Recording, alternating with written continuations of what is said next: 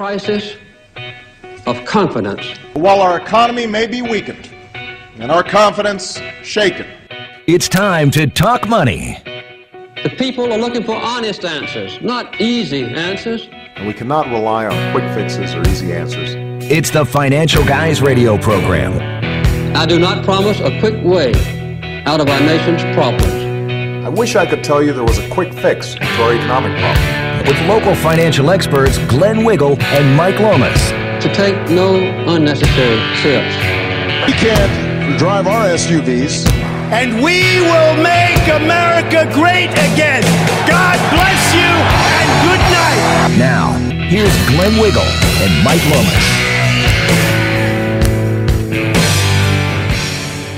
Lomas. All righty, welcome back, folks. Financial Guys Radio Network. Mike Sparazza in studio with Stefan Mihailu today. Stefan, how you been? Life is great. Big Dog Strategies electing Republicans all over the country, and we just had a new baby. I was just going to say, you welcomed a new member to the family, right? Yeah, Victoria Anna. So anyone listening, if you see my wife, can you please tell her the show ended at four a.m.? Because we're going on a bender after this one, and we're going to tell her we did like some radiothon, conservative radiothon, and we're staying out all night. Yeah, I'd be here till four a.m. I, I love doing this. It's a lot of fun. I'm glad to have you on with us today. A uh, lot to talk about, as usual. Jam-packed show. We have some great guests coming up. Eli Bremer, Joel Giambra, and Ben Carlisle coming up in the second hour. Stefan, where do we start here? Let's start there, because there's just too much going on. I don't even know where to start. I think the entire world just swallowed like a crazy pill between Ukraine, New York State. What is going on in our country? Right about now, I think I would take some mean tweets in a heartbeat. I, I've been saying that for eighteen months now. I would, I would take some more mean tweets, because this is just, it's getting out of hand at this point.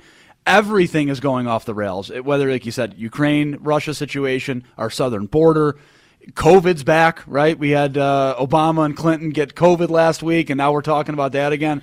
Nothing is going right. Well, and especially you mentioned Eli Bremer. He's a former Olympian. He's going to be on to talk about some of the just ridiculous is- issues when it comes to defining a man and a woman. I think our world has gotten so woke, so liberal, so left that a nominee to the Supreme Court cannot even answer truthfully, honestly, because they're so afraid to say, this is what a man is, this is what a woman is. And to me, it's it's not, um, they always talk about science left, right? You know, follow the science, follow science. Well, the science says that there's men and there's women. That's it, right? There's a man and a woman. And then, you know, when she just completely, this uh, Ketanji Brown Jackson, completely just walks away from that question, doesn't even try to give an answer, not even a, a fumbling around like Kamala, nothing, just, yeah, I don't know, I don't know. People that afraid just to say, I'm a man, I'm a woman. Should we give our pronouns now? Yes. Should we yes, give our introductory yes. pronouns? You can call me, what, he, him, him or Mihailu. I've been called worse on a number of different platforms, so I'll take it. But even, you know, talk about Leah Thomas, too, the swimmer at Penn, yep. uh, biological male, just destroying the competition in women's sports. Are, are, are you surprised? I mean, hey, let me tell you that, you know, let me tell you some shocks in the world. The Pope is Catholic, and when men compete against women in college sports, they're going to win. Right, and and for that, you know, that was a situation where just a year ago, Leah Thomas was a mediocre swimmer on a male swimming team, just a year ago. And it's crushing the competition now. Right, and and for people, you know, again, for women's rights, and this is the big thing, when we talk about women's rights, to me, if I have a daughter, you do, Stefan, That that to me is as, as angering as it gets, right? My daughter's going to go try and compete in a in a collegiate sport and, and for a national championship nonetheless. And it's not just about the sports. It's about what you can get out of the sports, whether it's your education, whether it's endorsements down the road. That's going to go by the wayside because now we have men competing in women's sports, taking those opportunities. What happened to women's rights? And the left is applauding it. Right. They think it's wonderful. Now, I have two daughters. Now, think of it this way. It's not just the fact that, do I want a, a grown man changing in the same locker room as my daughters? Well, that's another side, yes. Absolutely, positively not. But think about how this is going to set back women's sports and women's rights and women's athletics, because think about it. A lot of young women who go into sports, what's the main goal? A college scholarship. Yep. Now, how many young women are never going to swim again or never go in the pool again or never compete again when they know what's the point? Because some guy is going to identify or try to become a bi- biological woman and just destroy not only them in competition, but their scholarships as well. And it's, as you know, it's hard enough to get a scholarship as it is. doing everything the normal way. It's hard enough to get a scholarship, right? And then you add that on top of it. Uh, it it's sad. And then again, you have, you know, Supreme Court justice nominees not even being able to answer a question on defining what a, a, a woman or a female is. It, it's it's sad stuff. And then you have, you know, our friend Cory Booker and his charade that he had on, uh, you know, his his tearful whatever that was, you know, telling her, you know, we we don't know how you got here, but you got here. No, we know how you got here. Joe Biden exa- said exactly what he did. He did. He told us eight months ago what he was going to do, right? I'm going to nominate an African-American woman. And lo and behold, he nominated an African-American woman. Yeah. And, and and you know what the sad part is? We've we've said this a lot on this radio show. The sad part is you just diminished every good quality, every good thing she's done by saying that up front. And then now you do that. It, it diminishes what what's happening here. And that's what's sad for her. But even just in, in New York, too, I mean, it's it's not just the craziness in Washington. Right. I mean, you look at the People's Republic of New York, and elections have consequences. When people voted out Donald Trump and they voted for Joe Biden, who, God bless his soul, I don't think he even knows what his name is, and I wouldn't want him organizing a two-car funeral. That being said, elections have consequences. You know, the Democrats control the Senate uh, and basically Washington, so they get to nominate someone who cannot define and is afraid to say what's a woman. Here in New York, you know, now Kathy Hochul is governor. We have uh, New York City socialists controlling uh, our state. And what do we have? I mean, they're fighting for bail reform in yeah. New York State yeah. about keeping criminals behind bars. But that's what happens when you elect uh, based on emotion and the fact that you don't like a mean tweet. And I feel like if you, if what's funny about some of this stuff, if you went and polled a bunch of seven-year-olds and you said, here are seven bad people and here's what they've done. Do you think they should be able to walk on the same streets as you? The seven-year-olds would be like, no, that's scary. That's bad, right? Stranger danger. Yeah, right? Like, we we as adults can't get this figured out. And I don't understand. It, it seems very simple, right? If you're, and we'll talk later with our guests on this, but if you, um, I don't know, you know, beat somebody up with a with a, a deadly weapon, that to me seems like, okay, that person should stay in jail. They should not be out, right? As long as possible. If you threaten somebody or shoot somebody with a gun, that person should be locked up, right? That doesn't, there, there's no leeway there. And that's why elections are so important, and elections have consequences. And that's why I'm looking forward to twenty twenty-two. Uh, and that is the the great thing about working, again, with, I am with Big Dog Strategies, a Republican uh, strategist, that we're trying to elect Republicans all over the country, because with the midterms and local elections, this country has a choice. Yep. We are literally on the precipice of whether or not we're going to go down this road of just pure insanity and woke liberal happiness, or are we going to get this country going again? Because we're, we're approaching six dollars a gallon for gas. Yep. You got to get a second mortgage. You get gasoline now. I showed you the video this morning of the uh, the new uh, TikTok thing or whatever it is when when the uh, the girl says, "Take me somewhere expensive," and, and her boyfriend takes her to a gas station. It's it, it's it's amazing, you know. And, and the crazy thing is, before we get to our first guest, I think the crazy thing is is you would think this would be so simple in the minds of so many Americans, but still people continue to vote for these folks, and they just I don't know how you don't see it. Gas prices, inflation. Um, you know, foreign policy issues, right? Every our border, everything that we, would should be important to people, that they should care about. It's like they don't see it. Some of these people on the left, I, I, I just I don't know how to get through to them. And what's sad is a lot of us still living in New York, we feel as though we're prisoners here. Right? How many people say, I would be gone in a nanosecond, but my family's here. Right. My job's here. How sad is that? That you feel trapped. That you have to be here. And look. My, my wife, Ashley, and I, we're in the same boat, too. Yep. We have a huge family, big Ukrainian family. My in-laws uh, are in Chicta, Vegas. Uh, our next-door neighbors uh, are like our unofficial grandparents for our yep. kids. We don't want to leave them. Yep. But if it weren't for uh, our families, we would be gone in a heartbeat. And in a place like Florida, your income goes up ten percent yep. just by moving there and right. not paying New York taxes. Right. It, it, it's, it's absolutely insane. And hopefully people wake up. I just don't know that they will, uh, especially in our great state here. Um, we're, let's go to the phone lines. Let's go to Charmaine Kays from our office, our four oh one k department. Charmaine, how you doing? Great. How about you guys? I am great, thank you. Let's talk a little bit about the Secure Choice Savings Plan. So uh, I know you've mentioned this a few times on the radio, but is this is this plan that, that we hear about, is this a mandatory plan in our state? It is, and um, unless you meet the qualifications of not having to join it, it is mandatory that you do. And those qualifications are if you have ten or more employees in, in a New York State company, um, and you do not offer a retirement plan, nor have you offered one in the last two years, you must join this plan. So, and when they first signed this into law, New York City has their own deal. So it's the rest of New York State that Kathy Hochul has signed into law uh, for this uh, Secure Choice Plan. And um, it was signed into law in October. Here we are, March, and there isn't any implementation date yet set. So having said that, nobody has any idea when this thing is actually going to be implemented. Charmaine, uh, how does this work? Obviously, you know, on my end with insurances, you know, companies have to pay a lot of money for insurance. They have to pay, you know, payroll tax. They have to pay their employees, of course. What do companies do if they just don't have the money to do something like this?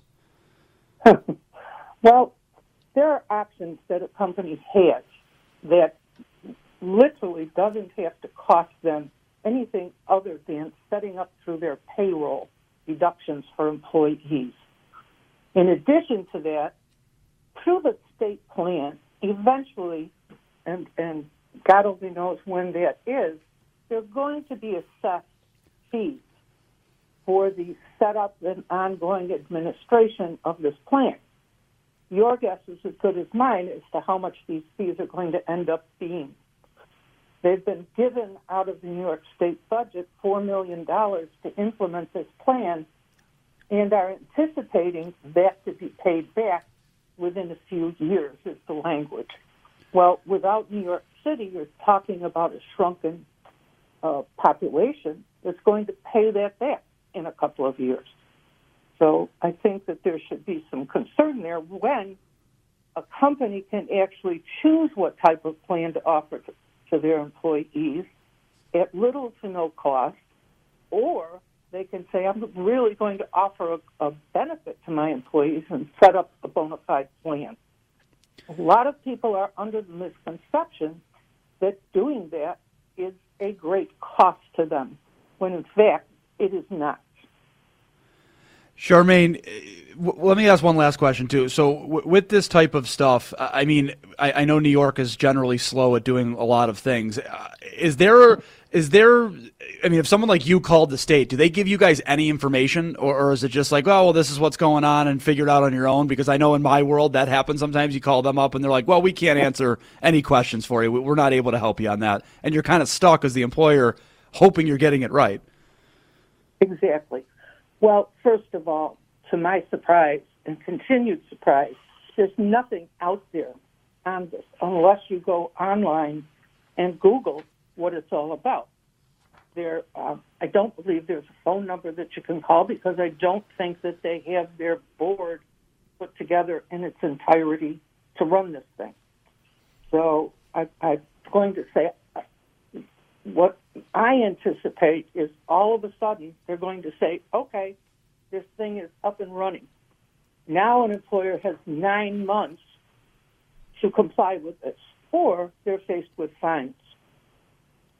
And and for most business owners, obviously, that's a problem because who knows what the fines are, too, right? So, um, folks, if you need Charmaine throughout the week, give us a call at her office, eight three three, F I N, guys. She can help you answer some of these questions with what she knows and what she can find out. Obviously, as she said, there's not much out there right now, so it's, it's a little bit difficult on everybody's end. But if you need it throughout the week, please give us a call. Charmaine, thanks for coming on.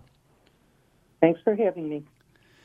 We are going to go to a quick break, and then we're going to come back here with Eli Bremer, Senate candidate in Colorado and a former Olympian, to talk through some uh, Supreme Court justices and some Leah Thomas and national champion, the uh, women's national champions, I should say. I'm putting that in air quotes. Um, so we will be right back on the Financial Guys Radio Network.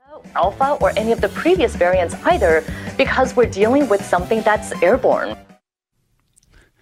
Welcome back, folks. Uh, always an open mic session here, Financial Guys Radio Show, one eight four four, four three four, four T F G. That's one eight four four, four three four, four eight three four. We're going to line up a guest here real quick, Stefan. Um, you, you had the opportunity of getting this guy on for us. He, he's a decorated athlete. That's the start. Uh, you told me a two thousand eight pentathlon Olympian. I don't even know what that means, but it sounds very difficult. Yeah, actually, uh, Eli Bremer caught our eyes on the live line now. Uh, national news, uh, not just uh, as a candidate for the United States Senate in Colorado, but made national news about his position when it comes to Leah Thomas uh, and our most recent Supreme Court nominee. Eli, thank you for joining us. Greatly appreciate it. Well, yeah, guys, thanks for having me on. So first and foremost, what was your initial reaction? You, you are... Uh, a former Olympian, and first and foremost, and thank you also for your service. I know um, you're a member of the United States Air Force. Thank you for serving our country, uh, not only in the military, but in the Olympics. But what was your first reaction when you heard the Supreme Court nominee from Joe Biden not have the courage or the mental capacity to say, what is a woman? Well, I, I was just completely shocked, because this is absolutely fundamental to the law and being able to protect women's rights. And women's rights have been under assault in America for the last couple of years, from the, surprisingly, from the woke left. Uh, the left used to be the, the party of, of women's rights, and now now they've turned on women in the names of transgender rights.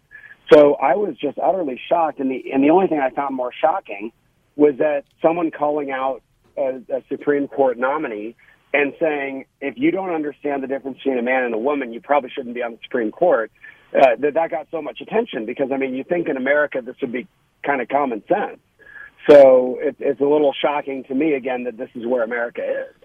The, the one thing I'll say, Eli, is, you know, you said the word shocked. It's almost not shocking anymore, right? Like it's it's it's almost like commonplace now, right? These these these comments that come out and these things that people like, you know, uh, Judge Jackson said there were, uh, you know, they just don't answer questions, or they just give the most outrageous answer, and that's that's just typical now. It's it's amazing how far we've gone and how sad it is to know that. I mean, we we joke. We we've interviewed the uh, Babylon Bee owner before, and he he told us, like, it's amazing stories that we write as satire, a joke, they come true like ninety percent of the time. It's amazing. Yeah, it, it, it is. I read Babylon Bee too, and sometimes you wonder if it's actually just ripped from the headlines. Um, but we need to have a bit of a wake-up call here, because truth matters, reality matters, biology matters, and guess what? You don't need to be a biologist to know the difference between male and female. Um, I mean, this is a fairly straightforward proposition. So I, I think what we're seeing, though, is that we're seeing the demise of the woke left, because it actually doesn't make sense. There's no truth in their in their belief system. There's no truth in their foundation. And and if you can't even recognize something as basic as biology, then how are you going to form national policy? How are you going to adjudicate? This is a big issue that, that's going to come, I think, before the Supreme Court, is Title nine. So Title nine is the federal protection for females under federal law. And if you don't understand what a female is, how are you going to adjudicate that law fairly? But here's the crazy thing, Eli. Now, obviously, a lot of people on the left, you know, these these woke liberal extremists, were attacking Republicans for asking their questions. But right about now, it seems as though you are the only person, not just in Colorado or New York, but across the country, that either has the brain, smarts, or combination of both to say, wait a minute, this lady's on the Supreme Court and she can't tell us whether or not a woman is a woman, and this is bad for women's rights. Are you surprised at the fact that you are now getting national attention because you're the only person talking about this? Well, a little bit. I think that the cancel culture on the left has caused a lot of people to be scared, whether they're Republicans or independents or even Democrats. I think there are more and more people uh, seeking out. This is sort of like the emperor has no clothes. Like, th- this is something that's so core. Everybody, almost everybody in America knows the difference. And so this is not a hard one. This is one that you, you start learning at a young age. You start understanding it at a young age. Uh, you know, that you know, are you a man or are you a woman? It's a, it's a, from a biological standpoint, it's a very easy uh, determination.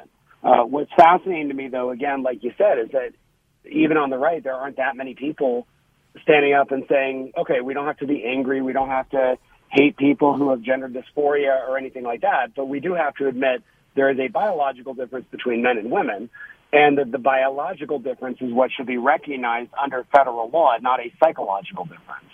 And what we're seeing across the country is that women uh, who were traditionally Democrats are now becoming independents or Republicans based on this issue, because they're saying this is this is just ridiculous. And uh, and I expect that to keep going on. Eli, do you mind holding a, on the break with us and coming back on the next segment? Yeah, I want to pick this guy's brain about Leah Thomas. Yes, yes, we have I to get want, that. I want to hear him on Leah Thomas. And Rachel Devine while we're on, on that topic. Um, folks, if you want to call in, eight four four, four three four, four T F G, always an open mic session. Mike Sparazza, Stefan Mihailu, we will be right back. C V S and Nordstrom, a Home Depot, until the shelves are clean. You think that's because of the pandemic? I think a root cause in a lot of communities is the pandemic, yes. All righty, welcome back. You can't make this up. She, she, uh, she is a piece of work. Um, I'm so sick of that term, too, the root causes, right? Everything's got the root causes, yet they never address the actual root cause in anything that they talk about, ever. Oh, she's a master of the English language, boy, I'll tell you that. It's it's unbelievable. Folks, if you're just tuning in, Stefan Mihailu, Mike Sparazza here in studio today. Mike and Glenn, well-deserved time off. Uh, always an open mic session, eight four four, four three four, four T F G. And if you need us throughout the week, eight three three, F I N, guys. We're going to go back to the phone here. Bring back on Eli Bremer, Senate candidate in, in uh, Colorado, excuse me. I know you wanted to take the next question here, Stefan, so I'm going to toss it to you. Oh, I am like chomping at the bit for this one. Uh, Eli, you're a former Olympian. You've competed at pretty much every level when it comes to amateur athletics. And you're also taking a national lead on the issue of Leah Thomas, who's the trans pen swimmer who is just destroying the female competition. What is your take as a former Olympian, a former athlete, on the fact that a biological man is basically winning multiple races against biological women? This should be one of the biggest no-brainers in society, and I think it's actually good that it's going on because it shows how stupid this whole thing is. Of course, biological males have an advantage in sports. It is it is so painfully obvious, and you don't have to be an Olympian to see it. You can just watch the, the swim race. And I'll, I will tell you, uh, I actually used to swim the five hundred freestyle in college. That was the race that Leah won the, the women's N C A A title in. And I, I was at an event this morning, and someone asked and said, did Leah sandbag that that that discipline? I said, absolutely. Absolutely. I think Leah could have gone at least four or five seconds faster, and uh, most of the elite athletes I know who've watched it have said that. It is it is so unfair to biological women, but it is exposing how ludicrous the situation is, that men and women are different. That doesn't mean that men are superior to women. It just means that they're biologically different, and it's appropriate for us to recognize that in society. It's appropriate for us to honor and recognize that women are equally important and yet need a slightly different protection under the law for things like sports, for things like uh, crimes, for things like medical treatments, because women are, in fact, different from men.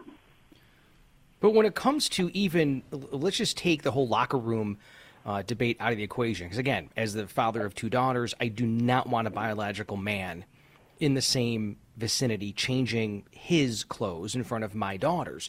But what happens now, then, when it comes to young women competing in amateur athletics whose goal is to receive a college scholarship? Is this not going to basically destroy, ironically, women's sports because you have biological men competing against women?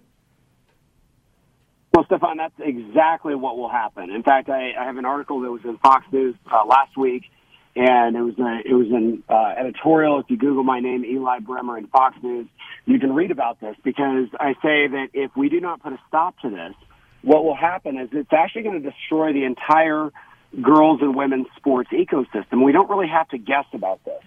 Prior to Title nine, there really was not much of a girls' sports ecosystem because parents were making financial decisions and time decisions based on how much they'd invest in their daughters uh, on the on the return, on what the upside was. So if there weren't college opportunities or professional opportunities, uh, then parents said, okay, we'll get you involved in other things where you don't have this sort of artificial cap. The same is going to be true now if this is not held back. If biological males can take women's scholarships, eventually parents of, of girls are going to, on a one-on-one basis, make a decision and say, you know what, we're going to get involved in different activities, and the whole sports ecosystem falls apart. So it doesn't just impact the one or two people that lose the scholarship at each school. It impacts literally hundreds and hundreds of thousands, if not millions, of young girls in America who will lose the opportunity of the girls' sports system that's been built up under Title nine. And Eli, I'm just going to go off of sports for one second because I think it's this whole topic here. I mean, you have Leah Thomas, a, a, a male-born individual, now a female, wins a, a women's national championship, right? You have Rachel Levine, who got nominated as the Woman of the Year by U S A Today, right? I mean, you can't make this stuff up. Like, it, again, it's a Babylon Bee article. I'm going to keep going back to that. It's constant Babylon Bee article after Babylon Bee article, but When, when are when are people on the left going to just truly wake up, though, right? Like you said, for sports, you're taking, you know, opportunities from women. For, you know, a, an actual Woman of the Year, you're taking an opportunity from them from getting that award because you're giving it to somebody because you got to, you know, keep up with the woke police, right? When does this end? How does it get fixed? Well, it, yeah, isn't it ironic that a man won the Woman of the Year? I mean, it's just crazy. Um, I, I think it gets fixed when the Democrats get punished at the ballot box. I, I honestly do. Because uh, that's the only thing that they will answer to, that they will listen to, is when women who have historically been a, a core constituency of the Democrats start voting at the ballot box and saying, you have to identify me as an important and unique gender. When that happens, it'll take maybe two years, maybe four years, but it will happen. And the Democrats, I think, are going to wake up and say, okay, we cannot afford to alienate not just the half the population that are women, but the other half the population that were brought into this world because a woman gave birth to them, and they're married to a woman, or they have a daughter who's a woman. I mean, this is this is so universal uh, that that everybody in America is connected intimately with a woman in some way, shape, or form. And I think we all intuitively know we have to protect women and we have to honor women, and that's. And once the Democrats get punished at the ballot box, trust me, it'll change. That is so well said, that that part there about everybody is, is, is somewhat connected to a woman to get to this world. That That is the best way to say it, and the, the easiest way to say it. I'm going to use that going forward. That That's amazing. I got four kids. I'm striving for five, me more so than others nowadays. But, but how crazy is it, Eli, that we're even having this discussion, that we're even talking about it, and that it's a topic of, you know, the, the woke left, and they are moving so extreme on their ideology that because they don't want to hurt a trans swimmer's feelings, they're going to ironically and sadly destroy women's sports. But, but the women's feelings, what about those girls' feelings on that swim team, right? Like they, they don't care about, well, they, and, they don't, go ahead. And I, I did an analysis on this, and it is stunning. It's not even just, as I said, the onesie twosie, it, it's millions. Um, the the growth rate of, of individuals identifying as transgender is so high that by by my math, within about three to five years, this will be in every single high school. So people say, oh, it's just a one-off thing. Well, tell you, last summer I did an interview with N P R, and I said, this is coming. And they said, you are crazy to think that a male athlete would try to compete as an elite female athlete. Two months later, everybody in America knew about Leah Thomas. I'll tell you, the next thing that is going to happen is this is going to hit every high school and every college because the woke left has been pushing transgender ideology. And so you're having a lot of young people who are now uh, who are now suffering from gender dysphoria as well and identifying for whatever reason as a, as a gender opposite than their biology. And so this is going to be in every cross-country wrestling team, swim team, volleyball team in, in America. And, and if you don't see this coming, it's going to come so fast that I predict by the twenty twenty-four election, this will be one of the biggest wildfire issues there is, because parents of daughters are going to say, hey, wait a second, my daughter no longer has any uh, sports opportunities. There is a biological male trying to undress in front of her in a female's locker room. And again, just look at the math. It's there. It will. It, this will happen. But how soft is this generation? And I know, Eli, you did serve in the military, in the Air Force. I mean, think about the greatest generation. These men were, they were boys, seventeen years old, and they were picking up rifles. They're shipping overseas, and they are giving their lives defending freedom. And thank God they did that at the at the ripe old age of seventeen. Greatest generation of World War Two.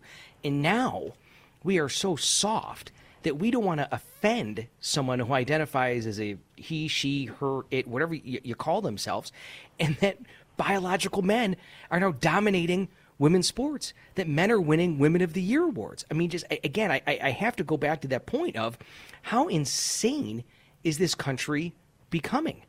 Where seventy years ago, again, however many years ago with World War Two, boys were fighting in wars to defend freedom, and now we're having this discussion. So, Stefan, what happens over time is fantasies get crushed on the rocks of reality.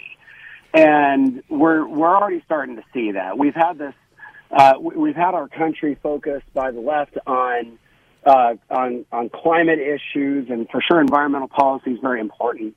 But our environmental policies are completely upside down because they create more greenhouse gases than they reduce. And and then the reality of it is when Russia invades the Ukraine and gas prices go through the roof, That that is a real situation, and the radical woke left was completely unprepared for it, and they can't even come to terms with the fact that their environmental policy doesn't make sense. It's causing us to get five dollars a gallon gasoline, and eventually, though, in America, reality always wins out. I like to remind that to people that fantasy always subsides and reality wins out. And the reality is there are two biological sexes. We see that in horses and sheep and deer and birds. Like, this is a state of of nature, and over time you can have a fantasy that that is not true, but the fantasy will eventually give way to the reality that you can only keep the fantasy up for so long. And so I think the fantasy breaks apart here within probably one or two years.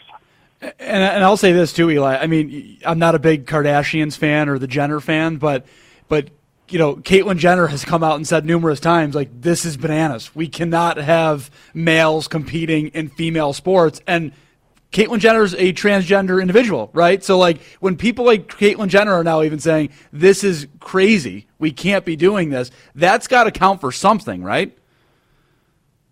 Well, it is. And and the issue is so much deeper than uh, than what the, the woke left is trying to say. I, I spent a couple of years working a project in sports genetics, and learned an awful lot about how D N A works, and uh, it's it's very interesting. This your your biological sex is encoded in your D N A, and it tells your entire body how to function. It tells your heart what size to grow. It tells your lungs. It tells it tells you how to how to utilize and synthesize uh, many hormones, not just uh, testosterone and estrogen. And so this is actually such a deep biological issue that, you know, no matter no matter how hard you try, your biology will override your psychology. And, you know, like you said, even Caitlyn Jenner has come out and said biology matters. And, you know, look, it's the United States of America. If you want to, you know, run around and, and believe you're a, a, a man, if you're a biological woman, I, I really don't care. If you want to run around and bark like a dog and say you're a dog, I don't care. It, it really, it's America. You can say or do anything you want. However, when your fantasy, when your personal reality gets in the way of somebody else's rights, as a society, we need to step up and protect those rights, particularly when it's the rights of women and females who, for the virtually the entire history of civilization, have been subjugated to biological males. And now for the first time, they've gotten to equality, and we're going right backwards into males subjugating females. It's, it's really stunning. Well, Eli, on, on that lovely note, we're going to wrap up our uh, our segment on this portion of the broadcast. But I will say this. I'm going to loop, again, your previous comment. I think it was basically uh, fantasy is going to be destroyed on the rocks of reality. That's going to be my new ringtone. I'm just throwing it out there because that that is the line of the month. And, and every single person now is going to hear that when I'm shopping at Aldi's. That's going to be my new ringtone. Well, glad I could... Glad I could help you out there, Stefan. Eli, thanks for joining us. Good luck in your race, and uh, hope to hear from you soon. All right, thank you both. Take care. Bye. So we're going to go to a quick break. We're going to come back with John Thur, Charter Financial Analyst, Charter, excuse me, Financial Analyst, and then we are going to get to the phone calls. We have about two or three callers. Jerry, John from Rochester on hold. We will get to you after the break. Folks, if you need us throughout the week, eight three three, F I N, guys. Give us a call, eight four four, four three four, four T F G. We'll be right back. How is it a write-off? They just write it off. Write it off what? Jerry, all these big companies, they write off everything. You don't even know what a write-off is. Do you? No, I don't. But they do. And they're the ones writing it off.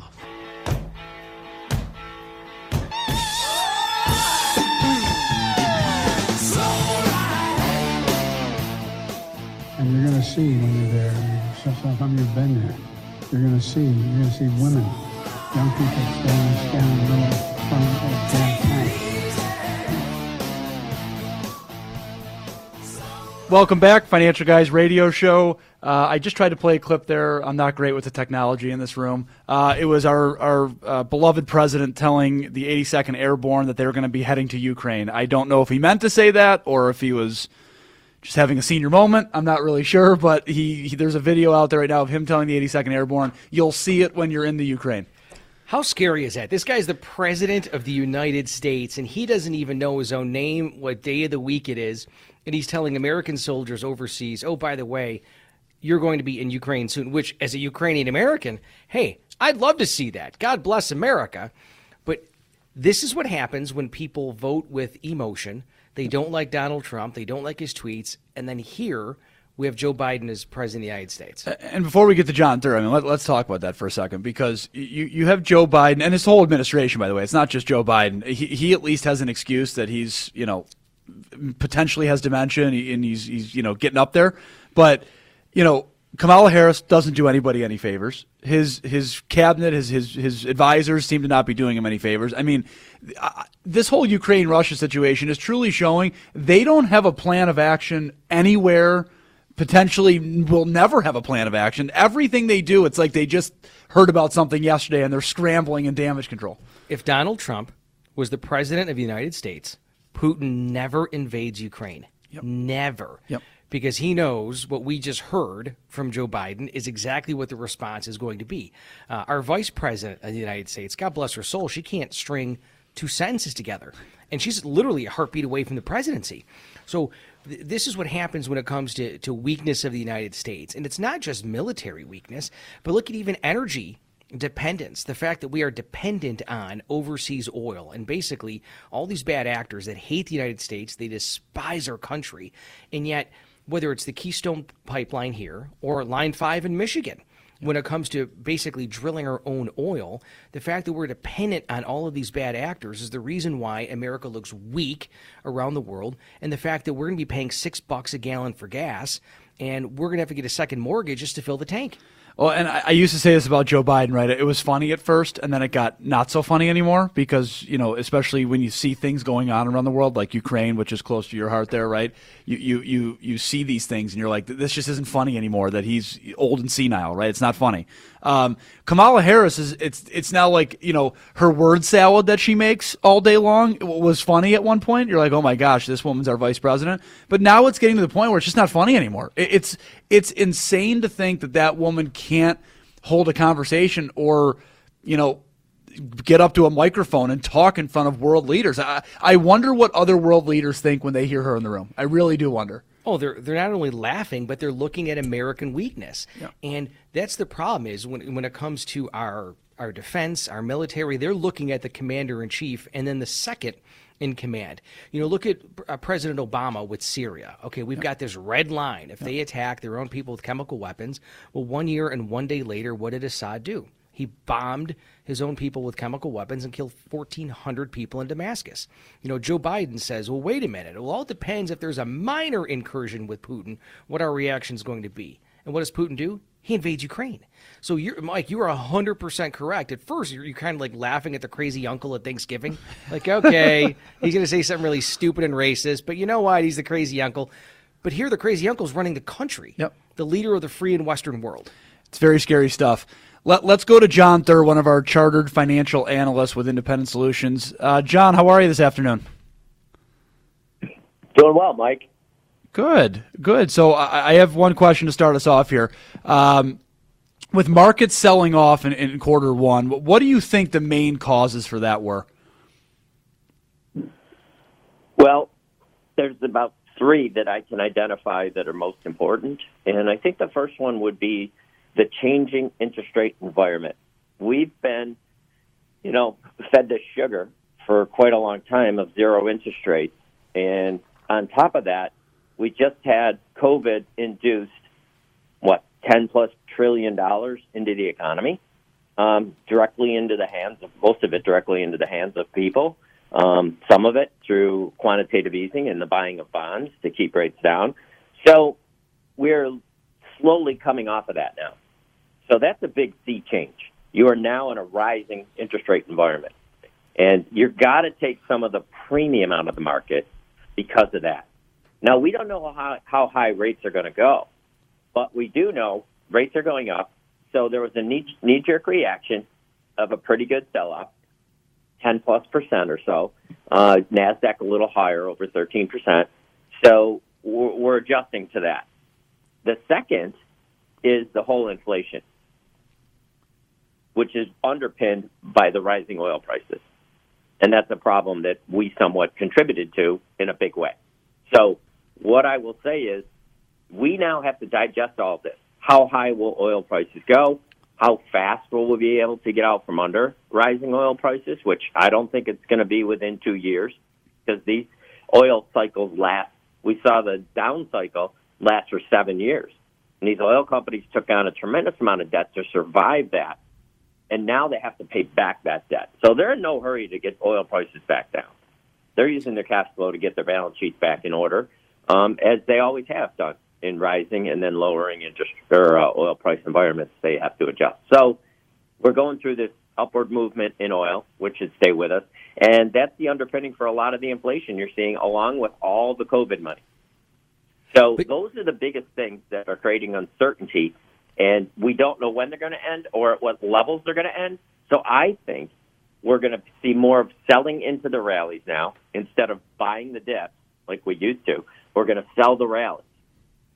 And then we're going to keep ratcheting down a little bit, testing lows. And we're going to go sideways for probably most of this year and maybe a little bit into next year, depending how quickly things mitigate and at what level. I was going to say, John, this is Stefan Mihailu. I think a lot of people listening are frustrated because their pay is the same, but when they're going to the supermarket, they're paying a hell of a lot more for their groceries. When they pay their gas bill, they're paying a hell of a lot more for that. Uh, pretty much everything that everyone is paying for is going up, and their pay is staying the same. And a lot of people have the question of, okay, when is this suffering going to end? So what's your best guess on how long this is going to go on? Okay, couple things. That's a good question, Stefan. We're gonna we're gonna get into that. What you're seeing now is spending of money people have accumulated over the last year and a half, having gotten all this money together or not being able to go out and spend it because they can't go on cruises.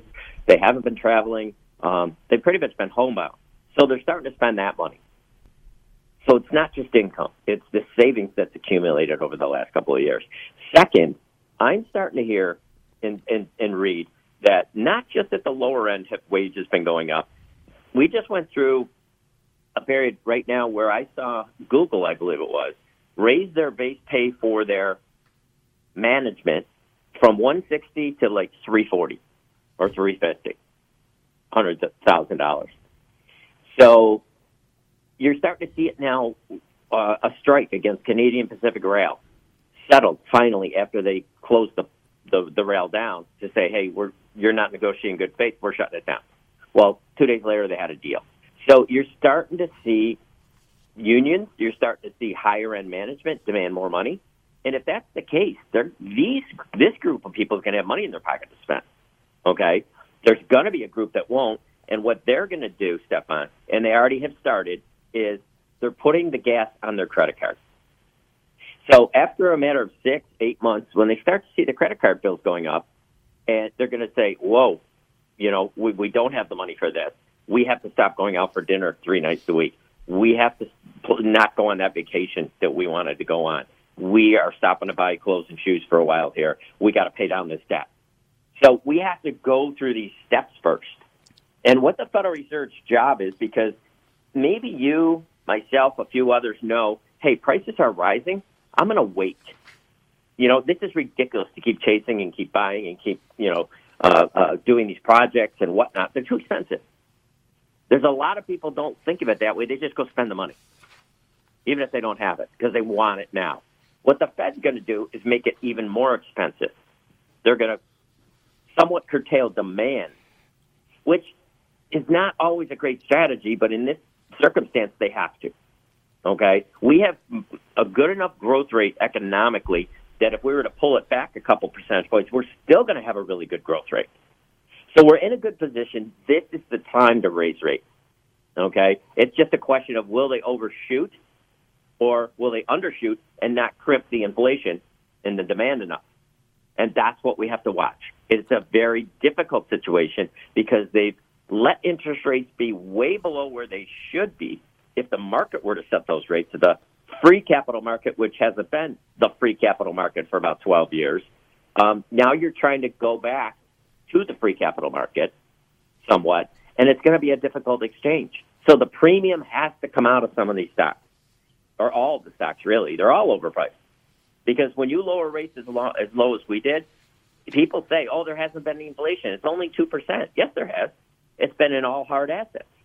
Homes, cars, trucks, boats, um, anything, hard asset stocks, bonds, all those have huge premiums in them now because of zero interest rates.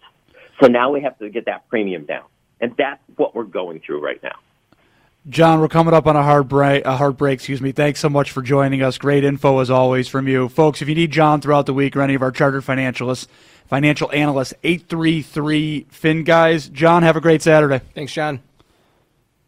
Thanks. Same to you guys. All right, folks, we're going to go to a quick break, and we're coming back with Joel Giambra, Republican state Senate candidate, and Ben Carlisle, a Democrat state Senate candidate, coming up next here on the Financial Guys Radio Network.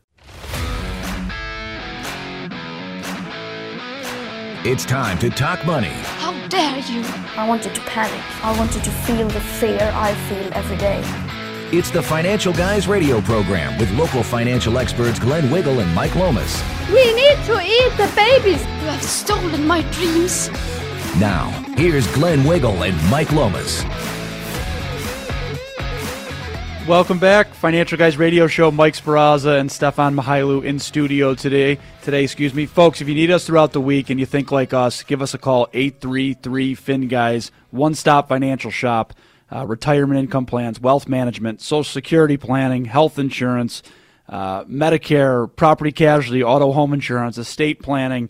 Uh, if and if you could, like us on Facebook, follow us on Twitter, and find and listen to our podcast networks. Um Mike Hayflick and I have T F G Truth. This week we had the opportunity to sit down with Joe Kent, a Washington congressional candidate. Uh, Mike and Glenn did their thing as usual this week. They they hit a bunch of different topics. And Stefan, you and I are going to be starting a podcast here shortly. Uh, we'll be launching that in April together, so I'm looking re- really looking forward to that. Yeah, I think Mike and Mihailu flows and rolls off the tongue. I think that's a, a nice one. I, you know, Mike and then the guy with no vowels and many consonants in the last name. But, you know, John Thur, your uh, financial analyst, was just on, and he was unfortunately giving us the very unvarnished truth of uh, what the country is going to look like financially. I'm ready to start my car in the garage. I don't even want to finish the rest of the show. It, it's scary. And, and what you said earlier, right? Elections have consequences, and, and here we are. And, um, you know, the left is seemingly, of course, blaming everything on Putin, right? Like uh, the gas prices, the first seventy-five cents, no big deal. It's just this recent seventy-five cents. That's all Putin's fault, right? But even look at New York State. You know, you talk about elections having consequences, and crime is a huge issue. It's going to be a huge issue in a lot of the elections, not just for the assembly, but for the state Senate. It's when it comes to no bail, I want to read off some of these statistics in New York State, and this should scare you. Anyone that lives in New York State, when it comes to no bail and a revolving door of criminals.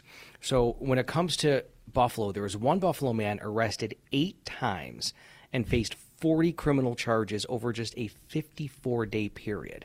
Now, you think the Big Apple is a disaster. So just this past weekend, twenty-nine people were shot in New York City. But over fourth of July last year in Buffalo, twenty-one people were shot. And the number of people shot in Buffalo surged one hundred forty percent over a two-month period. one hundred forty percent. And one of the gentlemen who's on uh, the live line right now, and we use that term loosely, Joel Giambra, former Erie County executive and now a candidate, Republican and conservative candidate, running for the New York State Senate sixtieth District. Joel, welcome to the show. I feel like it's old times again with uh, with the two of us. Hey, it's wonderful to talk to Buffalo's version of Eminem. uh, on today's show. uh, I, I ditched the red coat and with the Financial Guys. How are you? Good, man. Just, uh, you know, obviously this whole issue of crime is something that's on my mind. It's on a lot of people's mind. Um, and, you know, as we leave this pandemic, that we've had to endure for the last couple of years. Um, I think it's time now to turn attention to the epidemic that's being uh, perpetrated on the streets of urban America when you talk about gun violence and, you know, the fact that things are really out of control. And, you know, the governor and the legislature in two thousand nineteen attempted to fix uh, a bail system that for sure had inequities, but they went too far. And they really sent a message to the criminal, and I, uh, I believe, that, you know, it's okay to break the law, and there really aren't any real ramifications. So the bail law changes that were made in two thousand nineteen have to be addressed, and unfortunately, it's not being treated um, by the Democrats, really, um, as as an epidemic, and it needs to be because it's at that portion. Some of these statistics you just mentioned, Stefan, Rochester uh, had seven or eight uh, armed carjacking robberies take place, uh, I believe it was last week. And they arrested four people, uh, three of them teenagers, and two of them were arrested two days before for the same crime, but were out on the street. So it, it's a crisis. It has to be dealt with. And unfortunately, you know, my opponent in particular, uh, Sean Ryan, uh, is nowhere to be found on this. He's not to be heard from on this issue. So Um, I think it's time to call out the Democrats for what they did and to demand that they take immediate action in dealing with the problem that they helped create. But isn't this a crisis that they did create on their own with left-wing policies that just went way too far, where you're you're coddling criminals? And Sean Ryan is one of them, the, the current incumbent state senator, where they favor criminals and how they feel over keeping people safe and protecting taxpayers. And lo and behold, it's a shock. When you let criminals go right back out on the street after they commit crime, I can't believe it. They commit more crime, and, and we're worried about hurting people's feelings again, right? You can't you can't put these people in jail because that's not that's not nice, right? It's it's it, back to the feelings. They're always back to feelings, right? And and again, I think we can all say that the bail laws, you know, were somewhat unfair. That if you had money, uh, you walked. If you didn't, you stayed in jail, and that was a tremendous cost to the taxpayers to do that for minor crimes. But when you start changing, you know, felonies to misdemeanors, um, a lot more thought has to go into that. Now think about how this ill-conceived public policy uh, was drafted. It was drafted in the two thousand nineteen budget deliberations, right? We're, we're supposed to be focusing on uh, the issues of financial matters, and yet Uh, you know, they continue to add policy issues into the budget. Now, by doing that, that generates bad public policy. And that's what happened in two thousand nineteen when they passed this bail reform law. And now they're talking again about doing it the same way. In the dead of night, behind closed doors, where you have the three people in the room who decide public policy. When you make sausage that way, there's a bad outcome, folks. And that's the way they're dealing with public policy.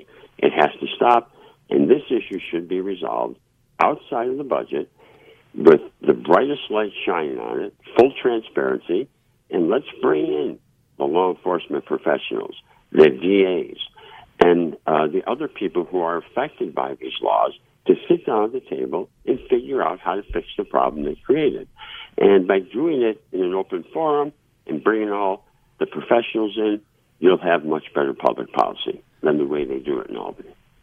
And Joel, I just want to ask one question on the gun violence issue, because Stefan read those stats before, and you know, uh, uh, am I missing something? This whole gun control argument that the left continues to push, that you know, we we got to ban guns, we got to get rid of guns off the streets. These guns that are committing a lot of these crimes that Stefan had had showed for us, it's not the, the legal gun owner, the, the legal concealed carry permit uh, people that are that are shooting people on the streets, right? I mean, this gun control argument's more about the crime end of it, not the actual gun. It's not the legal guns that are, are committing these crimes over and over and over again. Is the left ever going to admit that, or, or, you know, come to grips with that? It, it seems like they're not. And, you know, gun violence is an issue, and especially when you have situations now where you have older criminals and drafting younger teenagers to commit the crimes, because the laws are less severe for that age group. So, you know, realize what they did here. And while I'm a firm believer in the Second Amendment and the right to bear arms, I certainly think that we need to do something about the ghost guns, the illegal guns, and the violence associated with that. And I'm going to be releasing some thoughts about that very subject next week uh, as it relates to illegal gun possession. But Joel, when it comes to the upcoming election, not just in your race for the state Senate in the sixtieth District, but across New York State, isn't crime and violence and the fact that people like Sean Ryan are so soft on crime going to be the big difference? And what do you say to him? What do you say to a, a guy like Sean Ryan who coddles criminals and favors those that commit crimes rather than hardworking taxpayers and supporting police and keeping our community safe? Well, I think that that's, you know, crime is a major concern, not just here in Western New York, but all across the state and the nation. And, you know, unfortunately, my opponent who, you know, voted for the two thousand nineteen budget that incorporated these emergency policy changes um, is nowhere to be found. And, you know, I am going to continue to call him out. Uh, I've asked for the other candidate in the race for the sixtieth District to also speak on this um, because I think it's important for the voters to know where all the candidates stand on this issue and many other issues that we're going to be raising throughout this campaign. All right, Joel, we have time for one more quick question. I want to change gears to the economy now. Uh, I know Meta, Facebook, they just had a State of the Small Business Report was released this week, and this one was just an alarming, alarming uh, portion of the study. It said that roughly half of small businesses in New York State do not believe they're going to last and survive twelve more months in New York State. What does that say about the climate in Albany and the fact that it's got to change and we have to be a more pro-business friendly state? Well, the first thing we need to do, I think, Steph, is uh, start thinking about reducing the size and the cost of government, right? I mean, when I was county executive back in two thousand, mid two thousand five-ish, I believe the state budget was maybe around sixty-five billion dollars. Um, and today it's like two hundred thirteen proposed by uh, the incumbent governor, and the legislature now wants to add eight billion dollars on top of that. Now remember, the spending spree that the Democrats are on is using one-time, as you know, non-recurring revenues, which is going to cause a major problem for state government in two years from now and every local government. So we have to bring the cost of doing business down. And, you know, it's still unfortunate that when we talked about this back in two thousand, two thousand seven, about, you know, New York State being the highest tax state in the nation, when you add state tax obligations and local property taxes, back then in two thousand, we were number one. Guess what? Here we are, two thousand twenty-two, we're still number one in what we charge people to live and do business here. So let's get serious about government's intrusion in our lives, and especially their intrusion into our pocketbooks. Um, we need to stop that. Folks, Joel Giambra, Republican State Senate candidate. Joel, thanks for spending your Saturday with us. A lot of great stuff there, and uh, good luck in your race. Hey, Eminem, I wish you the best. Thank you. Thanks, Joel. Talk soon. All right. All right, we're going to go to a quick break. We're going to come back with Jerry in Gettsville, and then we have a couple other callers lined up. Uh, we have Ben Carlisle coming up here in the uh, two thirty hour as well, and Stefan and I still have to talk about polling data that we have here, and I, I keep skipping it on accident, so we'll get to polling data as well. If you want to jump online, eight four four, four three four, four eight three four. We'll be right back. The Financial Guys Radio Show.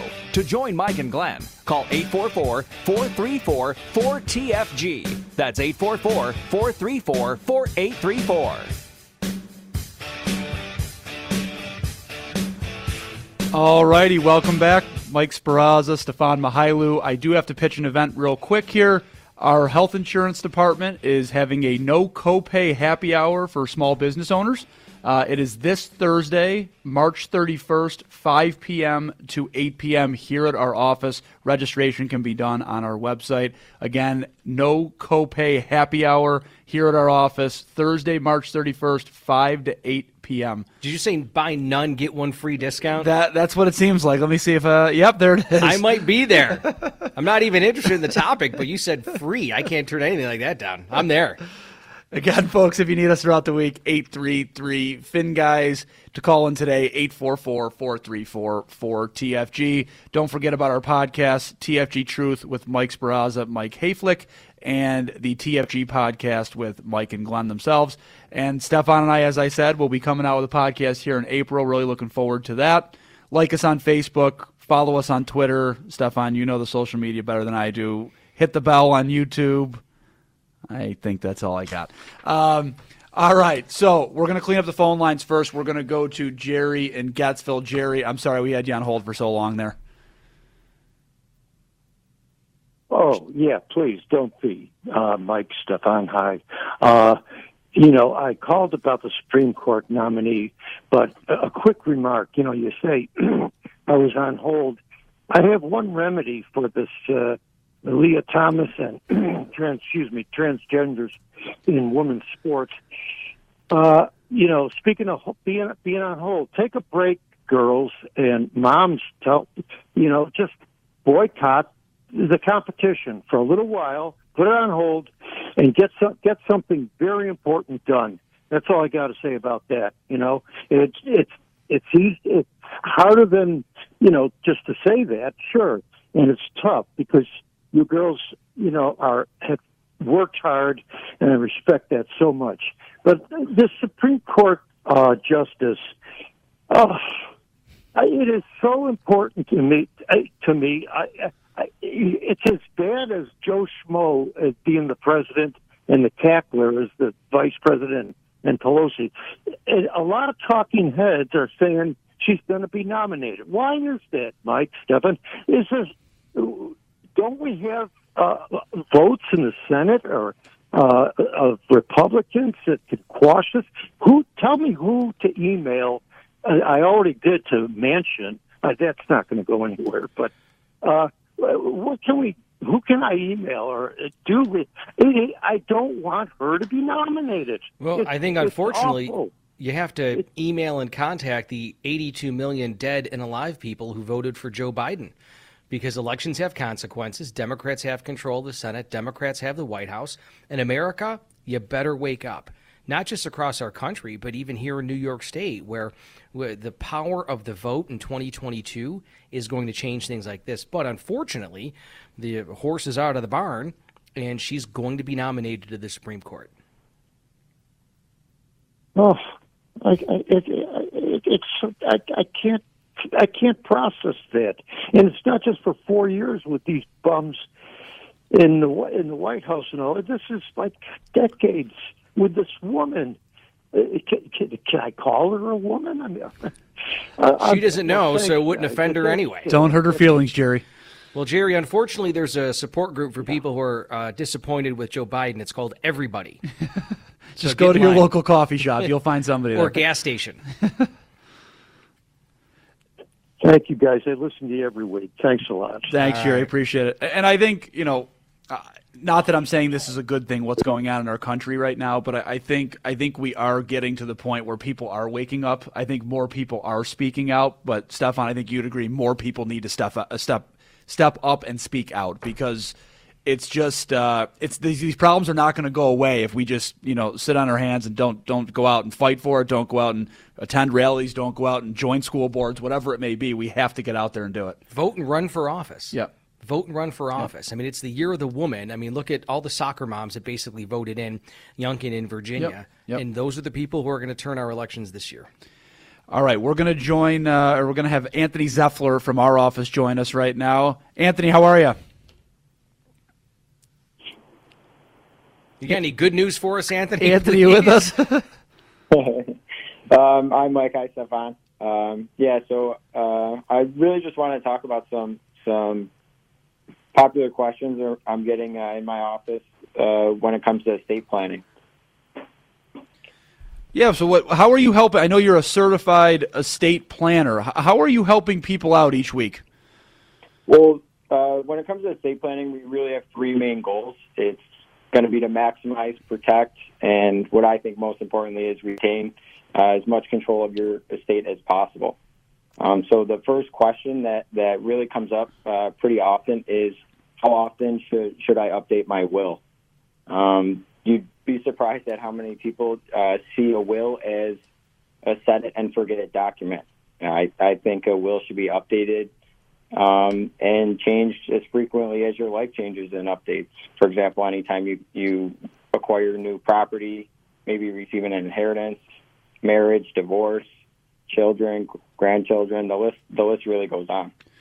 And Anthony, if I could jump in there, I think that's a huge, you know, part of our office, right? It's always updating and looking at things. Even if you don't make changes, at least address it, review it, and confirm that all the information or the beneficiaries or, or the, the wills or estate documents are up to date. I think that's huge, and we, we talk about that in every department in our office every week.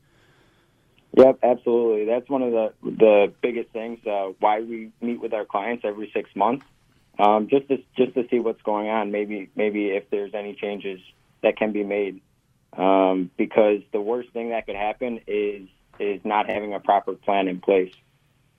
Yeah, Anthony, it's Stefan. That's what I was going to ask you that next question, because what are the consequences for families if they don't plan ahead? And God forbid, the inevitable is going to happen. We all pay our taxes. We're all going to die. So God forbid, what are the really rough consequences for families that don't do this type of planning and don't have something set in stone, because basically you're at the will of the courts and other people, are you not? Exactly. Um, so so we really have seen it all, um, and, and that can be unfortunate, but if you die without a will, that's known as dying intestate. So simply put, all of your property is through the probate court, and that's administered by the state. So once they're de- done spending down your assets, they're going to get to decide who gets what of your of your own property. So you want to retain as much control as possible. Put a plan in place. Don't give that control to the state. Hey, Anthony, I, I don't have a will, and my wife Ashley just took out a fifty million dollars insurance policy and then asked me to go to the top of the stairs and close my eyes. Should I be concerned? Um, actually, that that's something else I, I'd love to touch on. Um, my wife's trying to kill me for insurance money? What are you talking about? So life insurance policies, um, a lot of there's a lot of tools that actually um, can act as a great starting point. So what what I mean is updating beneficiaries on all of accounts, like like life insurance policies, savings accounts, checking accounts, retirement accounts, like your four oh one k, I R A. Um, there, that's what I really call free estate planning. Uh, you can you can set beneficiaries and avoid the probate court. It's very effective and costs nothing to do so. Anthony, we're coming up on a hard break. Thanks so much for joining us. Great information as always. Nice talking to you. Thanks. You got it. All right, we will be right back. We're going to clean up some phone lines, and we have one guest left in the show, Stefan. This hour and a half went by very fast, so we only have thirty minutes left in the show. Uh, hop on, eight four four, four three four, four T F G. Stefan uh, Mihailu, Mike Sparazza. We will be right back. That's eight four four, four three four, four eight three four. Welcome back. Financial Guys Radio Show. Mike Sparazza, Stefan Mihailu in for Mike and Glenn today.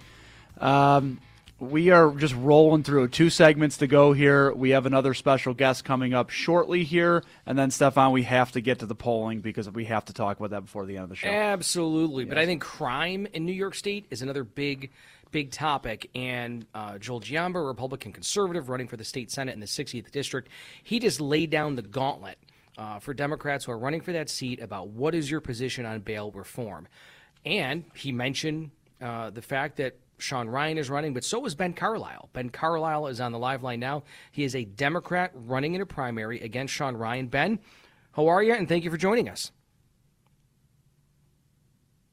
Uh, out petitioning all morning, so I'm happy to uh, take a break from the cold rain and uh, chat with you guys today. Now, I know a lot of people are familiar with you and your run uh, for Buffalo mayor, and you were the voice of reason when it comes to India Walton and basically being what a lot of folks would call a common sense Democrat. And yes, they exist. Uh, you know, my mom was a Kennedy Democrat, pro-life, pro-union, the whole nine yards. So when it comes to your run in the Democratic primary against Sean Ryan, the question of bail reform, the one that Joel Giambra just came up with and said, look, I want to hear what my opponents have to say about what their position is. So, uh, Ben Carlisle, what is your position when it comes to bail reform in New York State? Well, Stefan, people don't have to guess about my position because I've been rather vocal for the last two years. I've spoken, spoken out about it in debates. I put out one of my campaign videos when I ran for mayor last year touched on that uh, issue specifically. That my first campaign ad that I put out for this race touches on that issue specifically. And I got to tell you, going door to door, there's a lot of common sense Democrats. It's not just me. There's a lot in Western New York, and my position's pretty simple.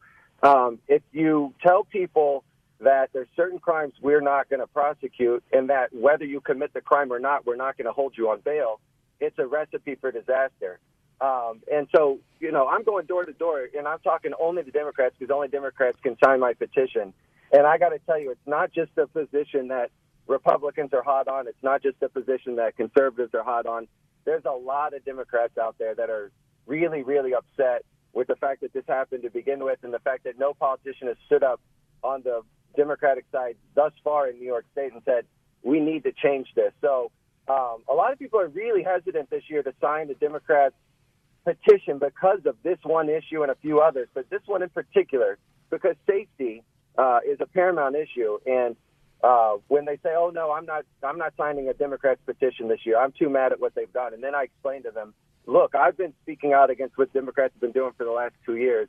I've been very, very vocal. I promise you, I'm a common sense Democrat." And when I explain that to people, uh, they go ahead and sign my petition. Frankly, I think I have probably secured a vote for Uh, the June twenty-eighth primary as well.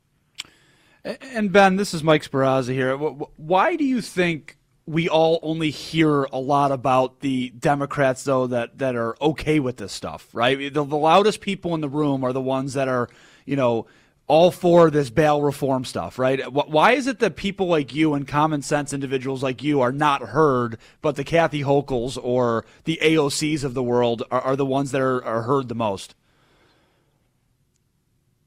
Mike, I think honestly, it's on both sides of the party. There's the, the loud elements on both sides of the party are the ones that are going to get the attention. And on the Democratic circles, fundraising circles, um, you know, whoever can be the most bleeding hard liberal is going to get the most fundraising. They're going to get the people in the back room who are going to nominate them for these positions. So that's where the energy is on the left as far as the political organization is concerned. But they forget about the people. It's not where the people are at.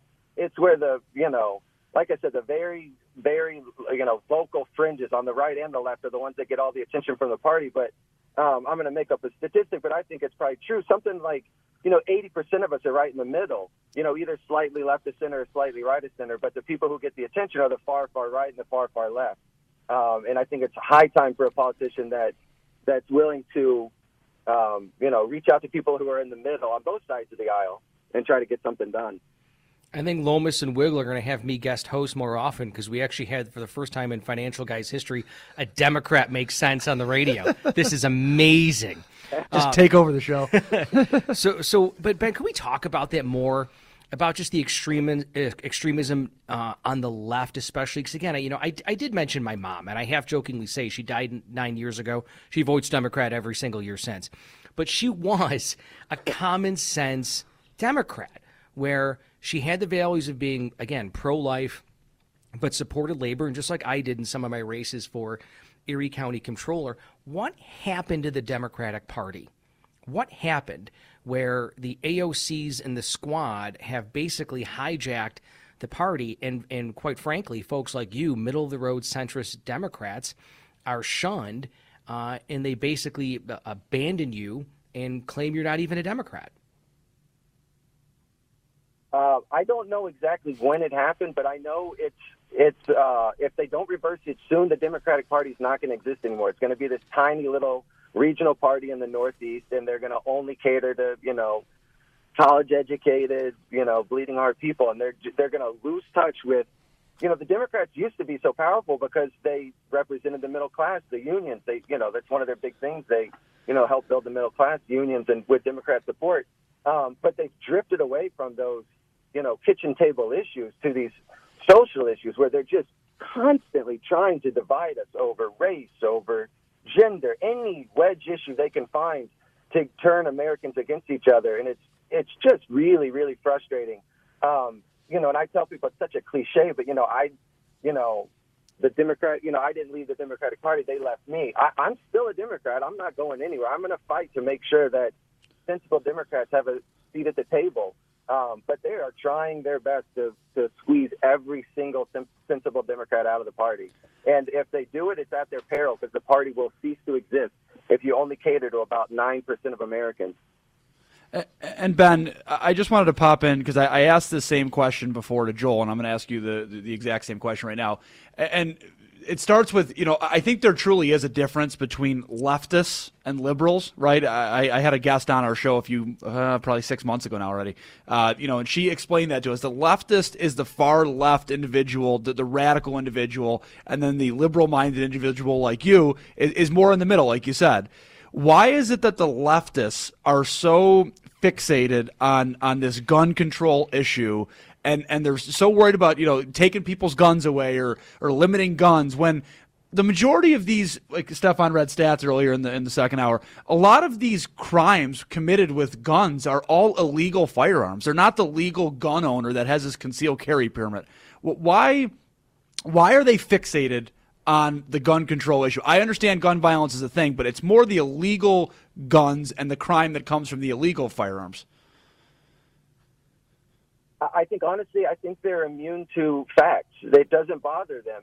I mean, you look at the pandemic, so many things that they did, you know, for two years straight that the science just said, this is not working, but they just clutched to it. And the same with gun control. They just can't wrap their brains around, well, if you make them all illegal, gun violence will go away, and it just doesn't happen. If you look at the cities and the states with the strictest gun control, you don't see a corresponding reduction in crime. Instead, you see an escalation in crime. And then you take people and you just create criminals out of people who are only exercising their Second Amendment right, and then we're putting them in jail, and then we're housing them. And, you know, it just keeps going. So I, I understand. I think, honestly, it's coming from a good place. It's coming from a place where we all agree. Gun con- gun violence is out of control. Um, everyone wants to do something to stop it. And unfortunately, the liberal solution is, well, let's just make it illegal for people to own guns. And they don't realize there's already something like, I mean, you guys would know better than me, but, you know, well over three hundred million guns in America. We're not, you're not going to round them all up. We're not getting rid of them. Uh, it's generally not the legal gun owners who are committing these crimes. So you can pass every single law you want. You can make it as hard to get a gun as you want. People are still going to commit gun violence. You have to address the root problem. But this whole, like, well, let's just make another law and it'll go away is not working. And, Ben, you know, not for nothing, you look at them taking away your guns, right? And then you look at what just happened to Canada, when the government just tells you you can do what they say you can do and nothing else. If you don't have a way to protect yourself as a citizen, you know, protect your family first off and then protect yourself from the government, that's where I think it's a big deal when they start talking about taking people's guns because you lose all your protection potentially. It's one hundred percent true. You look at every single country around the world in these last two years that have had the most draconian lockdown measures where the governments are just oppressing their people. It's all Uh, countries that took their citizens' guns away. Um, and we don't even need to go out and shoot people in this country. They, you know, Americans, uh, just that knowing that there's that option out there, I think gives some people a pause, like, all right, well, we can't take away all their rights. You know, they tried really, really hard in this country, but they didn't go anywhere near as far as they went in places like Australia, New Zealand, Canada, France, Italy. Those countries, they, they went, you know, crazy, crazy on the COVID restrictions. And in this country, we went, you know, I'd say on a scale to one to ten crazy, you know, we went to a three, where in those other countries, they were at a ten. Amen to that. Well, that's Ben Carlisle, ladies and gentlemen, Democratic candidate for the New York State Senate in the sixtieth District, uh, running in a primary. Uh, and Ben, when's that primary date? Uh, June twenty-eighth. So any Democrat out there who's frustrated with the Uh, direction that the party's going in, I'm asking you, please don't leave the party. Stay in the party and fight to uh, bring the party back to a centrist, more sane middle ground, and come out and vote on June twenty-eighth. Good luck to you, Ben. Appreciate you coming on. Thanks, Stefan and Mike. I appreciate it. You got it. All right, so you want to try and get in one caller before we go to break? Let's do it. Let's do it. All right. What do we have, Pam? I don't even know who's on the line anymore. All right, let's go to John in Rochester. John, how are you? Hey, Mike and Stefan, I'm doing good. I'm doing good. Listen, you know, Joe Giambra, I don't know if you guys remember this, when he was county executive, was resp- one of those first things he did as county executive, he fulfilled the promise in reducing the tax rate dramatically, which I think the guy was a hero when he did it.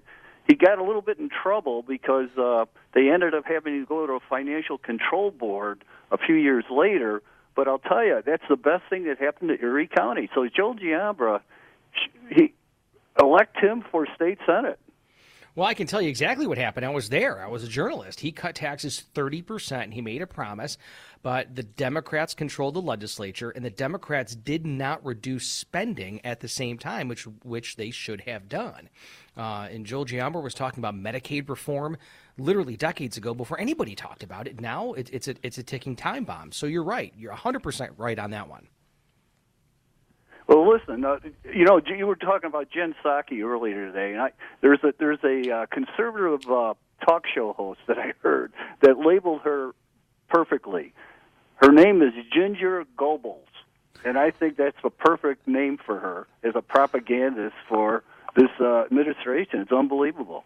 And I'll tell you guys, uh, the the media, as you know, is perpetrating this fraud on the American public in many ways, whether it's the this uh, Chinese virus uh, bull, uh, stuff, uh, uh, whether it's uh, the, the, uh, the they call the voter fraud uh, twenty twenty election a fraud.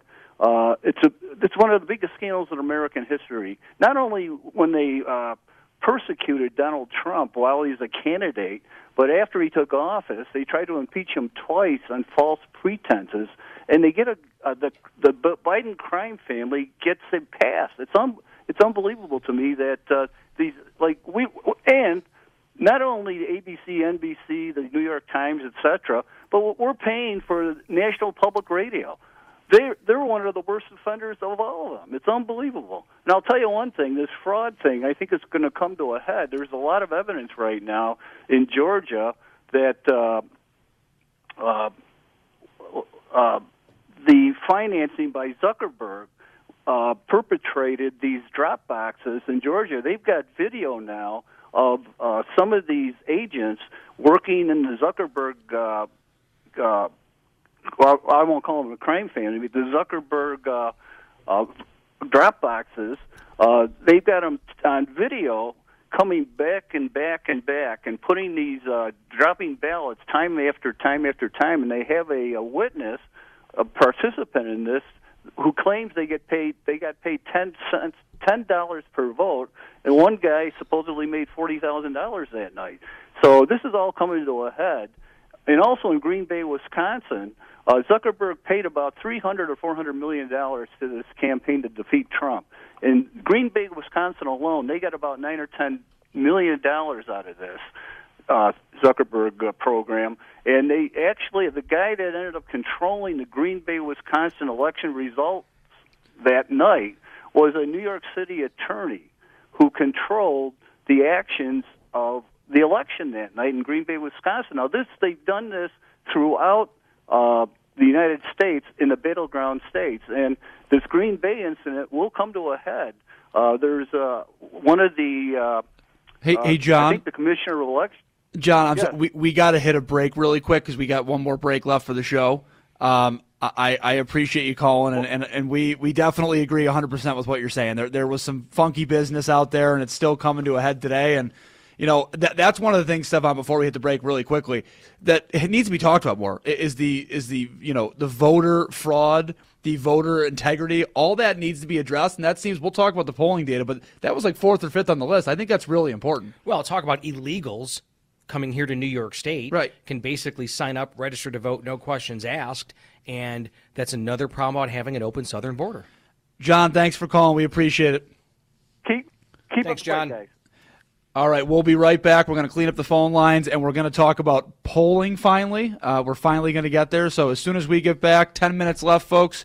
Call to, call now, eight four four, four oh, gosh, I'm screwing up the number these days. eight four four, four three four four T F G. There we go. We'll be right back. of the show today, Mike Sparazza, Stefan Mihailu in studio. Stefan, I'm going to turn this over to you because you are our polling data experts. I'm going to let you uh, have at it here. Yeah, I'm with Big Dog Strategies, but we're not the ones that did this poll when it comes to the governor's race. And look, I am a huge Lee Zeldin fan. I think he's going to be the next governor. I think Kathy Hochul is the biggest fraud in or out of politics. To even take politics out of the equation, think about it, Mike. When she ran uh, for Congress, she was an A rating from the N R A, pro-life. But yet, and when she was Erie County clerk, she banned licenses for illegals. And then she hitches her wagon to Andrew Cuomo, and then all of a sudden, lo and behold, we support illegal immigrants. We've got to get them licenses. You know, she's pro-choice and supports partial birth abortion. So she's a complete fraud. And those three issues you just said are not middle of the road. Eh, well, I could go either way on those. Those three issues are you're either with it or you're without it. Right? Exactly. And, and and she is flopped on not just one, three of three. So that's why I want to talk about some really hopeful data when it comes to the governor's race, because there's a new poll that came out, uh, McLaughlin and Associates. Shockingly, Lee Zeldin, forty-six percent, Kathy Hochul, forty-four percent. That's not only within the margin of error, but Lee Zeldin is up. But here's what's interesting, Mike, is the is the issues that are important to New Yorkers. Crime, taxes, and inflation, those are the biggest issues. And that's why I really think there's an actual chance when it comes to the leadership of, of Rob Ort, who's our minority leader. Uh, I think there's a very solid chance that Lee Zeldin's going to become governor. And the fact that the New York State Senate could, if we win some uh, seats downstate, uh, could actually flip the state Senate to Republican. But it's not just that. Even Republicans, the, the job approval of Kathy Hochul as governor, eighty-five percent disapprove. eighty-five percent. And even Joe Biden is underwater overall in New York State, fifty-five percent disapprove.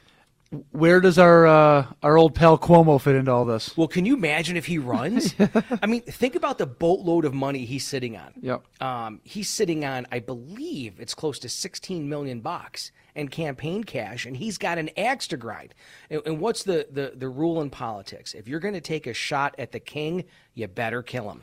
And they didn't. They didn't. They they didn't even come close. And he's and he's back. And like you said, that is that is scary for the left and, and Hochul more than anybody. That you know you got a guy like Andrew Cuomo sitting on millions of dollars to to run a campaign, and you know he is he's a grudge holder. He's going to be going after it full force, and uh, we'll see what happens. It's going to be interesting. But even Kathy Hochul's job approval overall, forty-nine percent disapprove, forty-four percent approve.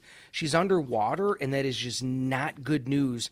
Even take Andrew Cuomo out of the equation. Yep. If he does not run in a primary, even if it's heads up Lee Zeldin against Kathy Hochul, I think Lee Zeldin actually has a chance in the same way that George Pataki did back in ninety-three with a huge upset over then Governor Mario Cuomo. But can you can you imagine Republicans actually cheering on Andrew Cuomo in the Democratic primary just to say, oh, I please hope and pray this guy wins? What's the over-under on how many issues uh, Hochul will, will flop in the next couple months? But what is she going to do? I know. She hitched her wagon to Andrew Cuomo. She can't hide from him. Mm-hmm. She was his lieutenant governor for yep. years and was yep. his biggest champion for years. Yep. And that's why I say, folks, she is the biggest fraud in or out of politics. So vote wisely this November.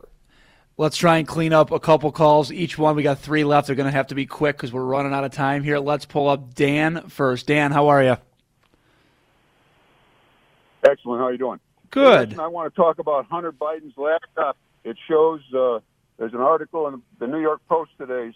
The headline is Hunter Biden helps secure funds for biolab contractor in Ukraine. Now, these biolabs are the reason that, that Putin went into Ukraine, not to mention that we installed the president of Ukraine.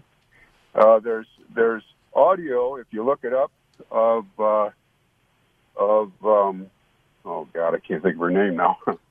uh, uh, We've got to hop to other callers. We, we, we got to hop to other callers re, really yeah, quickly. Right. We do we do appreciate your, your your sentiments on that one. And look, as a Ukrainian American, I do firmly believe that the only reason why Putin invaded is because Joe Biden uh, is president. But look, look at the way the media treated President Trump's children compared to the way they're treating Hunter, Hunter Biden. Biden.